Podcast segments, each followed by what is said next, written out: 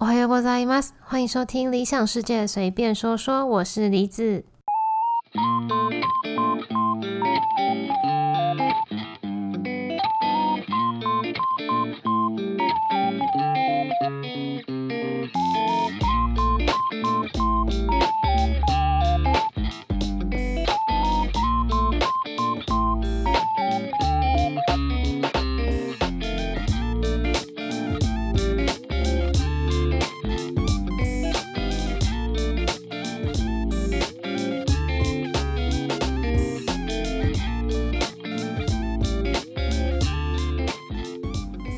大家早安！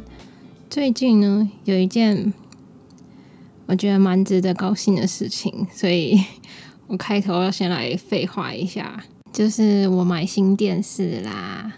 之前呢，嗯，我家的电视已经用了十年、十几年了吧，就超过十年，然后就是很久以前的嘛，所以这次新电视送来的时候。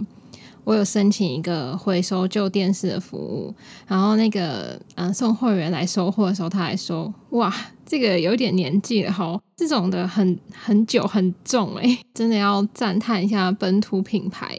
我上一台电电视就是这个十几年是奇美的，我没有想过它可以撑这么久。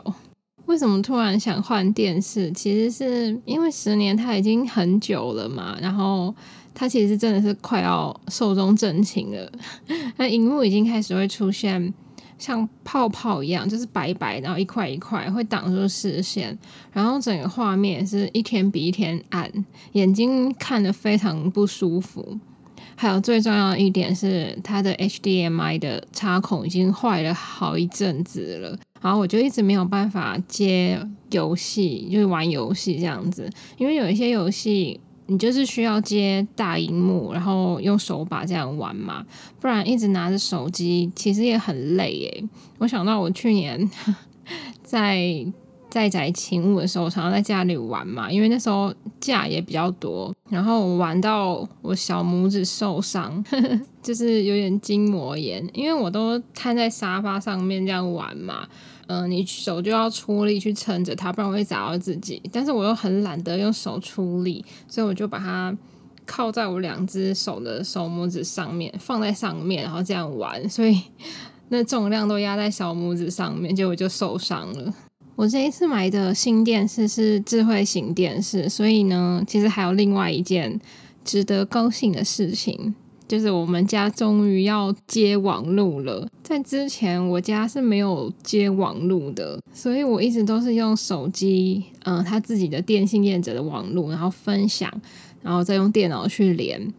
其实我不知道这样到底会不会对手机。手机电池造成伤害还是什么？可是我很害怕，我很怕，因为我这样使用，然后让手机坏掉，又要换新的，很麻烦。我不是一个出新手机就会想要跟着换的人。好，总之呢，借了网络呢，就代表我可以开始跟别人连线录音啦。因为呢，我之前其实有试过用手机分享的网络，然后跟朋友连线录音，可是会一直录到手机的讯号声。电波声就是吱吱吱吱这样子，反正很吵就对了。所以现在终于可以录了，有好几位，真的蛮多。我之前说好一起录音的朋友啊，终于可以连线录音啦，大家也可以期待一下喽。OK，我们回到主题，今天的主题是日剧《东大特训班》的第二集。东大特训班想必是许多喜欢日剧的人的。共同回忆吧，它也是我心目中可以排进前五名喜欢的日剧。它真的是我的青春，实在太怀念了。我记得我当时还是学生，然后我真的有因为这一部戏。毛起来读书，虽然说也不是说读的多好还是怎样，可是我那段时间确实排名有稍微的上升，然后读起书来也很有冲劲。最好笑的是，我还真的有尝试过里面教过的方法，就边走路边背书之类的。好像那时候樱木老师是说。嗯，你边走路边背的话会更好记住，还什么的。然后我记得我那时候在学校教室里面，我就真的拿着课本，然后一边走一边背，我就绕了教室好几圈。现在讲起来其实蛮羞耻的 因为我很喜欢第一代嘛，所以这一次能看到要拍第二季的新闻，我就超级开心。老实说，我不知道这到底算不算第二季啦，反正我就这样称呼它。虽然说日本那边好像没有特别。写一个什么东大特训班二还是什么的，还是我没有印象。总之，我就这样称呼他。我觉得还好，他有请嗯第一季饰演学生的长泽雅美担任一个要角，他其实也算是主角其中一个。我觉得这一季比较像是樱木老师跟嗯长泽雅美两个是主角。如果只是樱木到一个新学校，然后教一批新的学生，我可能就真的。不会有这么很想看、很想看的热情，我觉得我热情会减半，因为如果只是单纯换学生的话，那可能顶多每个学生的个性啊，或者是生长背景换一下，然后教学方式那些奇怪花招改一下而已，比较难让我有很想看、很想看的心情。再加上我也已经不是学生了嘛，第二季呢原本是预计去年就要播出了。可是因为新冠肺炎，然后影响到，所以就整整延了一年。我觉得我会受不了每个礼拜这样追，所以我就一直忍到全部完结，上礼拜才开始看的吧。终于，我满心期待的点开第一集来看，一看到长泽雅美就很开心。她的这一集的角色设定是，嗯，东大毕业。东大出身的律师，所以其实这边有小小叙述到当年第一季的时候，所以他没有参加东大考试的后续。嗯，这样是不是有小小的暴雷？没关系啊，反正呢，他最后还是有成功考进东大，然后还成为律师了。那他在第二季的角色呢？其实就等于第一季金野老师的角色，有点像是特训班的助手，帮忙管理特训班的大大小小事情，然后还要应付很难搞的樱木阿布宽啊。说到阿布宽，我真的有吓到，阿布宽怎么完全没有变老啊？因为其他讲其他，就是我看长泽雅美还是有稍微比较成熟一点，跟以前不太一样。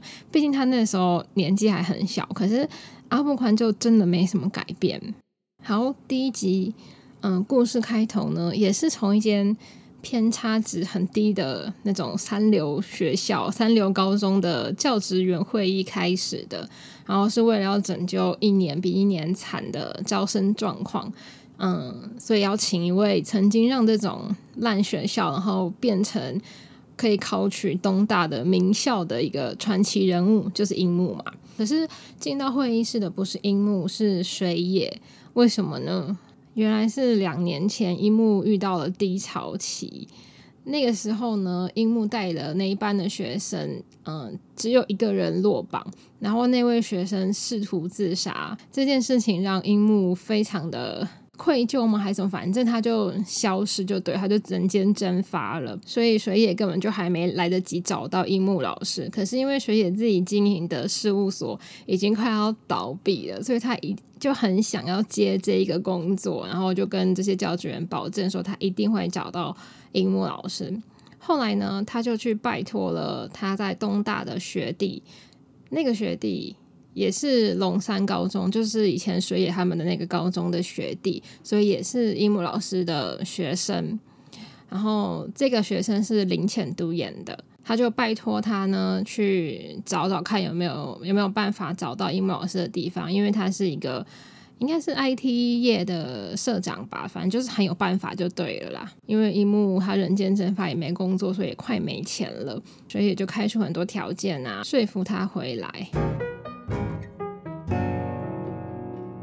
这边跟第一季一样啊，一样是在第一季有一个嗯，在礼堂开会，然后请新来的老师上台致辞的一个场面。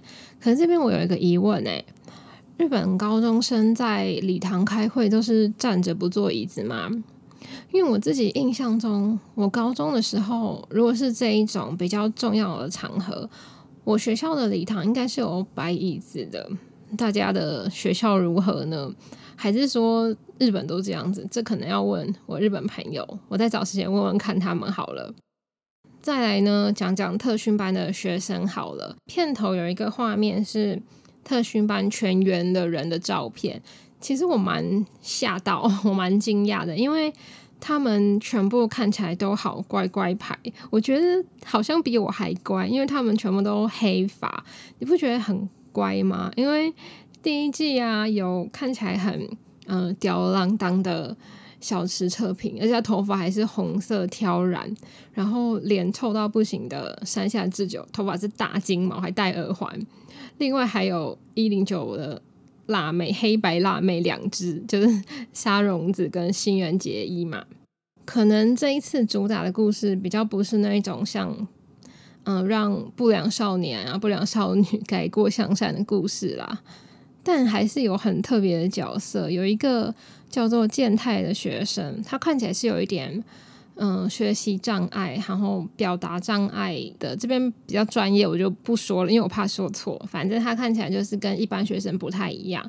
然后他很喜欢昆虫，每天都趴在地上跟昆虫讲话，然后就是注意都放在昆虫上面。这个学生，这个叫健太的学生呢，他是无法用耳朵来听取知识的，所以在上课的时候啊，老师在课堂上讲了什么，他其实都听不进去，所以他无法学习，然后成绩就很差。可是呢，他其实用眼睛看的东西的话，他的记忆力是超级强的。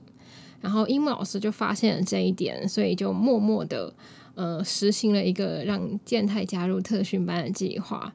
没错，这次有这种不招满几个人就会被废除的规定。而且我觉得这一季的招生感觉上比上一季还困难，不知道是不是我心理作用。樱木为了要让健太开窍，他就先利用他喜欢的昆虫嘛，他送他一本跟昆虫有关的英文论文，让他去阅读。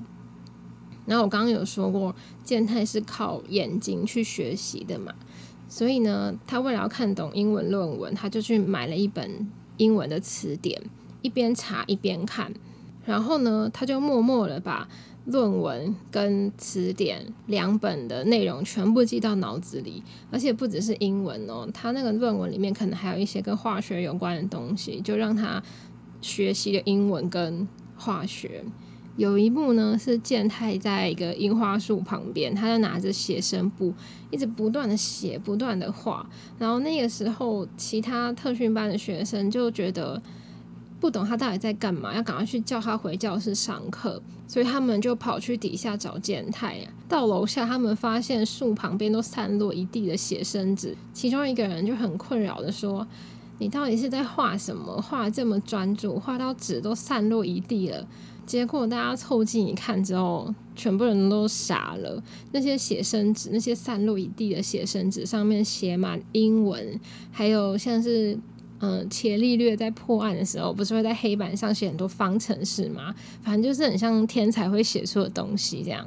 之后呢，水野有问樱木说，为什么会发现到健太的潜能是在哪边发现的？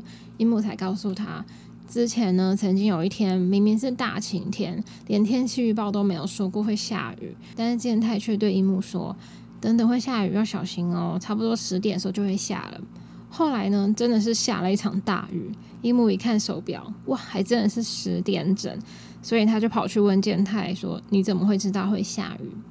健太就说：“因为蚂蚁筑巢了。”樱木直接。问号问号，接着健太就把他过去的记忆全部背出来。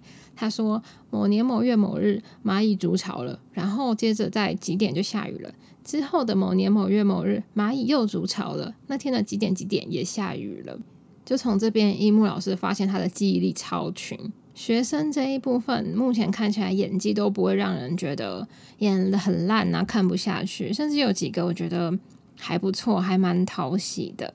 但跟上一季比起来，这一季除了考东大，好像还多了蛮多支线，像嗯樱木人间蒸发那段时候的故事啊，还有刚刚说到林浅都演的学生，还有之前曾经自杀的学生，这条线也让人蛮好奇，他们到底是好人还是坏人，到底想要干嘛呢？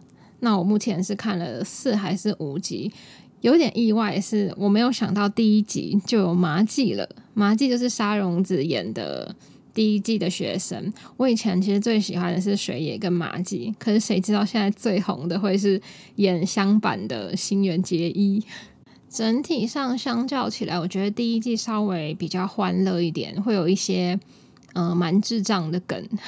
我很喜欢第一季里面嗯长谷川金子演的金野老师。他跟他有一位好朋友的一个桥段，我超喜欢。可能有些人不太记得，我这边简单说一下。总之呢，就是景野老师的好友，每次打电话找他或是找他出去，都是在抱怨不知道要跟哪个相亲对象发展下去。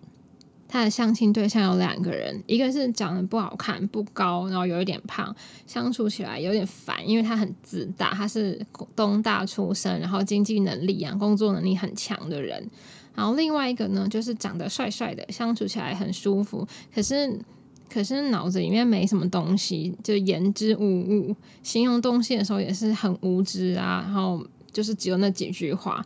我记得有一次很好笑，是他们在打保龄球，这个长得比较帅的 B 男，他从头到尾就一直在那边 ski ski ski，他就一直在那边 ski ski ski，然后完全没有其他的话。还有麻吉跟。他的朋友有一个在当偶像的朋友，他们之间的较量我也是蛮印象深刻的。然后很爱购物的理事长其实也蛮可爱的。不过第二季也是有一些蛮智障的梗啦，我也是有好几次有笑出来，但这边就不爆雷了，留给大家去看喽。跟日本有关的冷知识。你知道在日本所有的保特瓶都是透明无色的吗？明明在世界上这种有颜色的保特瓶并不稀少，像是台湾也是有淡绿色的舒泡瓶子，那为什么日本没有呢？日本在二零零一年的时候呢，全面禁止了有颜色的保特瓶，然后也规定了从此之后呢，在日本只能生产透明无色的保特瓶。原因是什么呢？因为呢，制造保特瓶所用的原料啊，可以回收后再次制成衣服或是布类的原料。但如果是已经有颜色的保特瓶，它所制成的衣物原料需求量非常的小，所以才有了这个规定。再加上，如果透明无色的保特瓶跟有颜色的保特瓶都回收的话，就需要再多一道分颜色的手续。那可能有些人会问，可是我有看过日本保特瓶的瓶口部分是白色的啊。这个白色的地方，这个乳白色的地方，它并不是有上色过，是因为它使用了结晶化这个方法，然后形成了白色的结晶体，所以它的颜色才会变成乳白色的哦。以上这一次就分享到这边，我要继续看剧啦，我们下次见喽，拜拜。